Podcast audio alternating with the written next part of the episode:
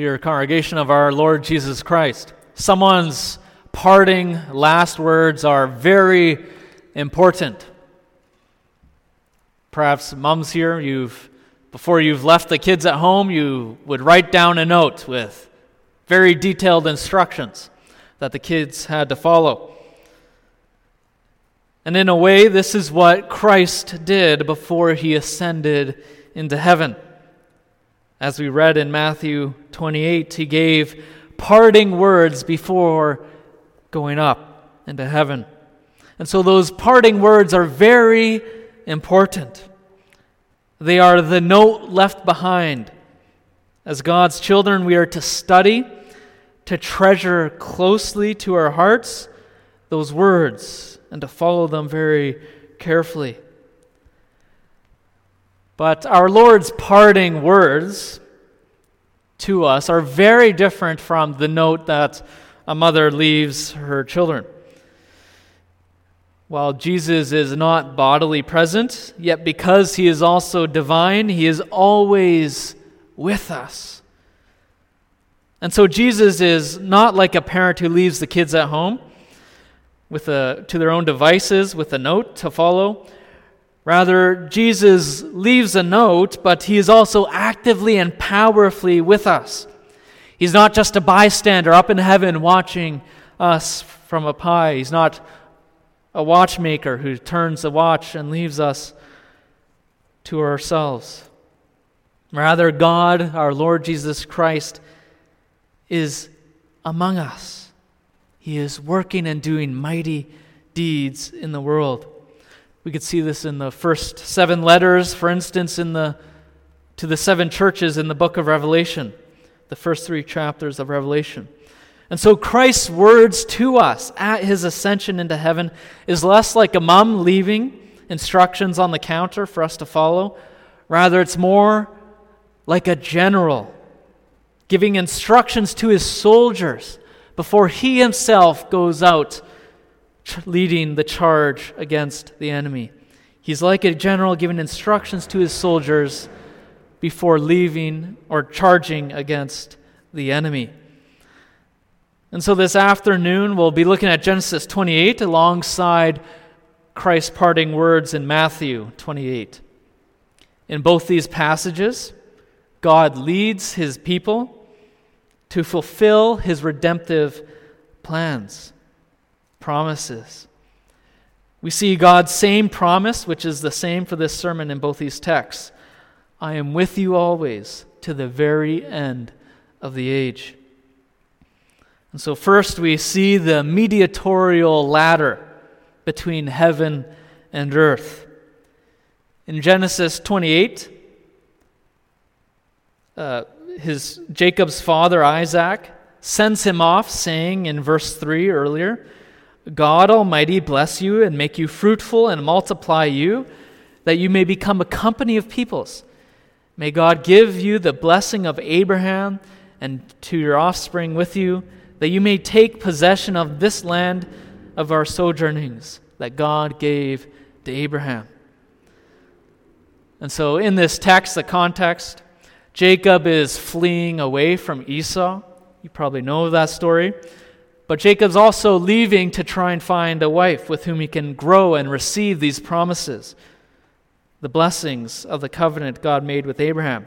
And as he leaves, our God gives Jacob a vision, a vision to call him to faith and to direct his path. Jacob dreamed about a ladder or something like a flight of steps. If you imagine like the pyramid, a flight of steps going up it. And this staircase, it connected heaven and earth. And God was present with Jacob by means of this staircase. And in Christ, brothers and sisters, we have the surety of this. In Christ, we have a path connecting earth, humanity, and heaven. Our Lord says, I am the way, the door to the Father in heaven. One commentator, Matthew Henry, writes that Jesus is this ladder, the foot on earth in his human nature, the top in heaven in his divine nature. Christ is the way. All God's favors, blessings come to us through him, and all our services go to him by Christ. Since we are, as the church, Christ's body, and he is our very own head, by ascending into heaven, Christ is assuring us that there is indeed a connection to Jesus, to God in heaven. So if you doubt the closeness of God, remember Jacob's ladder. Jacob saw how close God's presence was to him. Remember that your Savior, Jesus Christ, is your mediator, the one who is bringing together heaven and earth. And he has ascended into heaven and has sent his Holy Spirit in us. And he is ministering to us through his angels. And so put your trust in Jesus as the one pathway to eternal life with God in heaven and in the new earth. And next, God then assures Jacob of who he is actually. He says, I am the Lord, the God of your father Abraham and the God of Isaac. I am the God that your grandpa and your dad told you about, the one that made a covenant with them. I am the Lord, all caps, the Lord, all caps, Yahweh, the one who is always present, the one who is, the one who was, and the one who is to come. Centuries later, in Matthew 28, verse 19, Jesus also revealed who God was, saying, Father, Son, and Holy Spirit. Jesus more fully reveals who this God of Abraham, Isaac, and Jacob is. He is the three in one. And so, brothers and sisters, this is who our God is. He's the God who works in history, He's the God who works with historical people, Jacob and the disciples. Even though He is transcendent and eternally, He makes these covenantal relationships with ordinary people like you and me. He makes Himself known to us through Jesus. This is one of the reasons that Jesus actually ascended into heaven, so that he could make God more fully known, so that the knowledge of God throughout the earth may grow. You might think to yourself, well, we could know God more if we actually could see Jesus bodily. But as we confess in Lord's Day 18, Jesus sends us his own Spirit the Holy Spirit. And Christ teaches us that this is for our benefit because, as he says in John 16, verse 13, but when he, the Spirit of truth, comes, he will guide you into all truth. He will not speak on his own. He will, only, he will speak only what he hears, and he will tell you what is yet to come. The Spirit equipped the disciples with a knowledge of God. And He now equips us to reveal to unbelie- the unbelieving world who God is, this knowledge of God Father, Son, and Spirit, the God of Abraham, the God of Isaac, and the God of Jacob, the God who seeks lost sinners.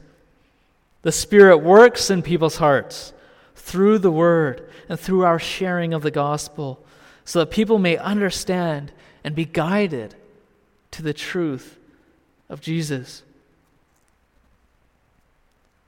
And so, after God reveals himself to Jacob and then to the disciples as well, our Lord then promises Jacob the blessings first given to Abraham. We see that God gives promises. Verse 13 and 14 says, I will give you and your descendants the land on which you are lying. Your descendants will be like the dust of the earth, and you will spread out to the west and to the east, to the north and to the south. All peoples on earth will be blessed through you and your offspring.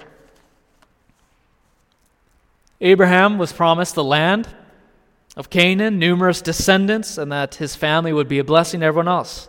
And the same promises are given to Jacob. But notice that God also promises they will spread out to the west and to the east, to the north and the south, beyond the land of Canaan, it seems. And so here we begin to see the seeds of the Great Commission, God's global plan for salvation.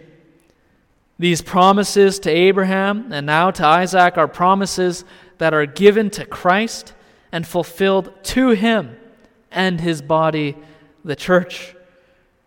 For instance, in Matthew 28, we read, Then Jesus came to them and said, All authority in heaven and on earth has been given to me. All the earth.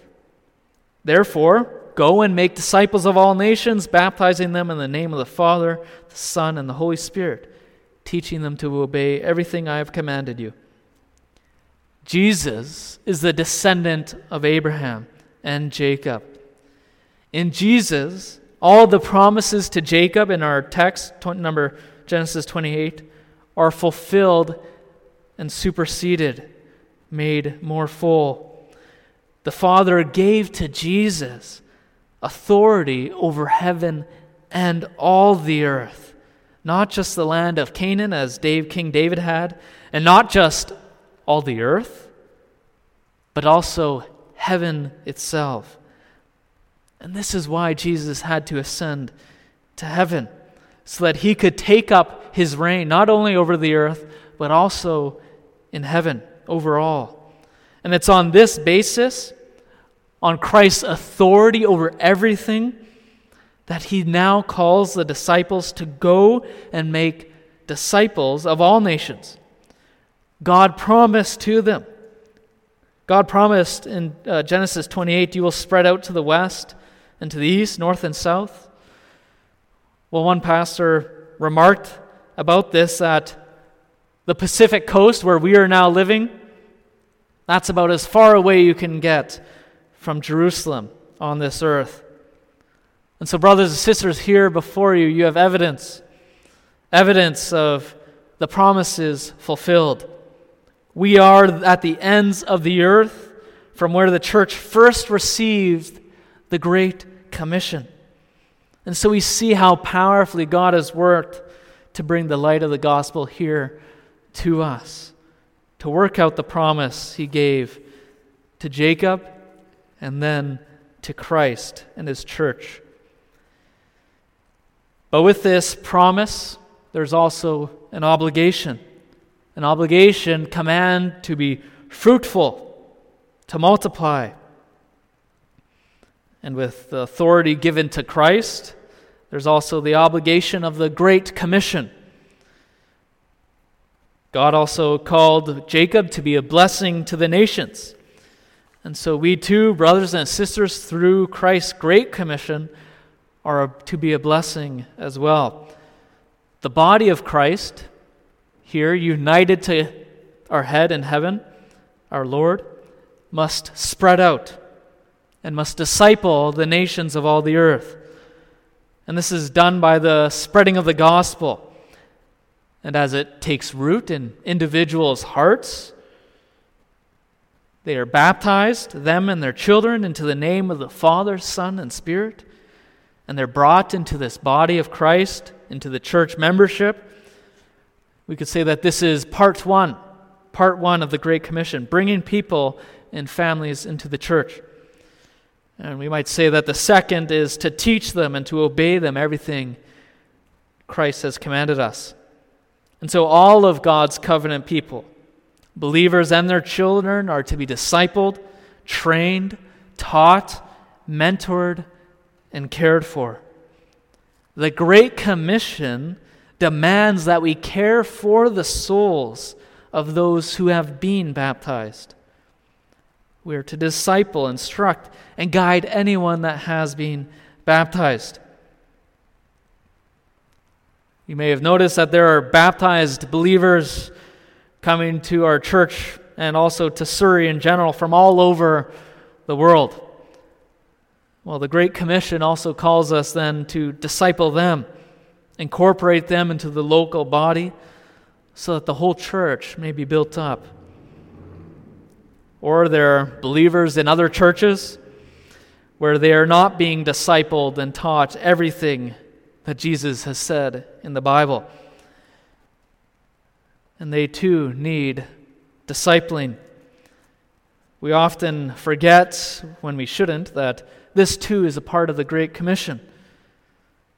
I think of the zeal of the early reformers, the zeal they had to train and teach and rescue those that were stuck in the Roman church, who were being malnourished and misled. And so, too, we have a calling from the Great Commission to do that kind of work. But returning now to Jacob, how was he to know if he would have children and children who would live in Canaan? Currently, in this part of the story in Genesis, Jacob has no wife. He's had to leave his entire family behind. He's traveling to an unknown, faraway place. He doesn't know for sure if he'll ever return because, as we know, his stronger brother has threatened to kill him. Or what about the 11 disciples in Matthew 28? How can these 11 men standing there on a mountain, how can they hope to disciple the entire world? Imagine giving that ta- being, being given that task. And it becomes even more bleak when you think about, well, their leader, Jesus Christ, has just ascended into heaven. And what about you, brothers and sisters? The last years have obviously had their difficulties with members moving away or drifting from the faith? How can we here hope to fulfill the, the Great Commission? Well, let's look at God's encouragement, God's word. Let's look at the power he promises us. God first says to Jacob in Genesis 28, verse 15, I am with you and will watch over you wherever you go and I will bring you back to this land. I will not leave you until I have done what I have promised. God doesn't send Jacob off, leaving him with instructions like a parent, as we mentioned. Rather, God is like the leader who gives him instructions and then leads from the front. God says, I am with you, protecting you, guiding you. In you, I will accomplish my plans. I will not leave you until I have finished what I said I would do. Our Lord Jesus, being one with the Father, says the same in Matthew 28, verse 20. And surely I am with you always to the very end of the age.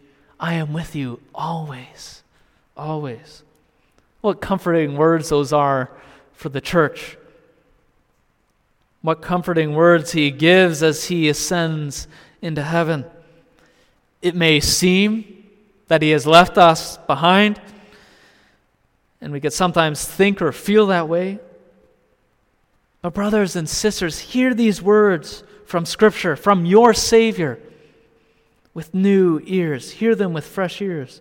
I am with you always. Even though he ascended bodily, he is not abandoning us or leaving us on our own to fend for ourselves, to accomplish the Great Commission on our own.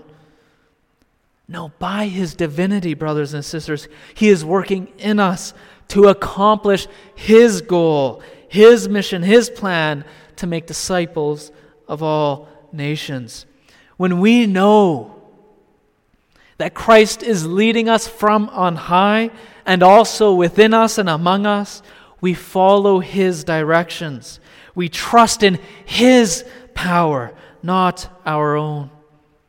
When we realize Christ is with us, that it is His power and might that have made disciples of all the nations, from Jacob, that He has blessed the nations through Jacob and Jesus Christ, when we realize the divine power that is at work among us, then we can expect great things to happen because Christ is with us always. We know that the nations can be discipled, even through us, weak vessels of clay. I think of Old Testament examples of this kind of trust in God. I think of example like Jonathan and his armor bearer who stormed the castle of, Philist- of the Philistines and took over an entire castle by themselves. Or I think of the account of David fighting Goliath, the giant. Well, what about these, these saints? How did they do these great works of God? Well, when we look at these accounts of history, what Scripture says, we see that it's not because they trusted in themselves, but because they trusted God's power, God's promise to them that I am with you always to the very end. And you can tell when a church believes in the ascended Christ who is with us. When a church with childlike faith, despite its outwardly bleak circumstances, pursues the Great Commission. I think about this church's own history. How the Lord worked mightily through it, even though it began with pretty much only uprooted immigrants having to start life all over. Those who have been here a long time can probably tell you about all the amazing mission work they were responsible for and supported across the globe while at the same time working just to make ends meet in a new country. Or think of the number of professors sent from this church to train gospel preachers and missionaries. Talk about a history of great commission work, brothers and sisters. That's the history of what Christ has done through us and among us. And so continue to build on this history, not out of guilt, but because of the grace of Jesus Christ. Because we know. We know that by God's grace, Jesus Christ is with us always. And so we don't fulfill the Great Commission out of fear, but out of joy and boldness. And because of that grace, the presence of God, we boldly disciple the nations, knowing that our Lord Jesus, our Savior, has authority in heaven and on earth. Now, I want to draw our attention to one final aspect that we see in both of our texts. What should our response be to all of this, all that we've heard? Why is God doing all this? Our initial response to such questions should always be in line with the Westminster Shorter Catechism, question answer one. There, the Catechism says, What's the chief end of man? Man's chief end is to glorify God and enjoy Him forever. So, why is God doing all of this? So that He may be glorified. And what should our response be after hearing who God is? How God sent Christ to be the mediator between God and heaven and us on earth? How should we respond to God's promises? to hearing that Christ has authority over heaven and earth and that he is with us always. and that He is working through us His mighty plans to redeem people from every nation. How, what should our response be?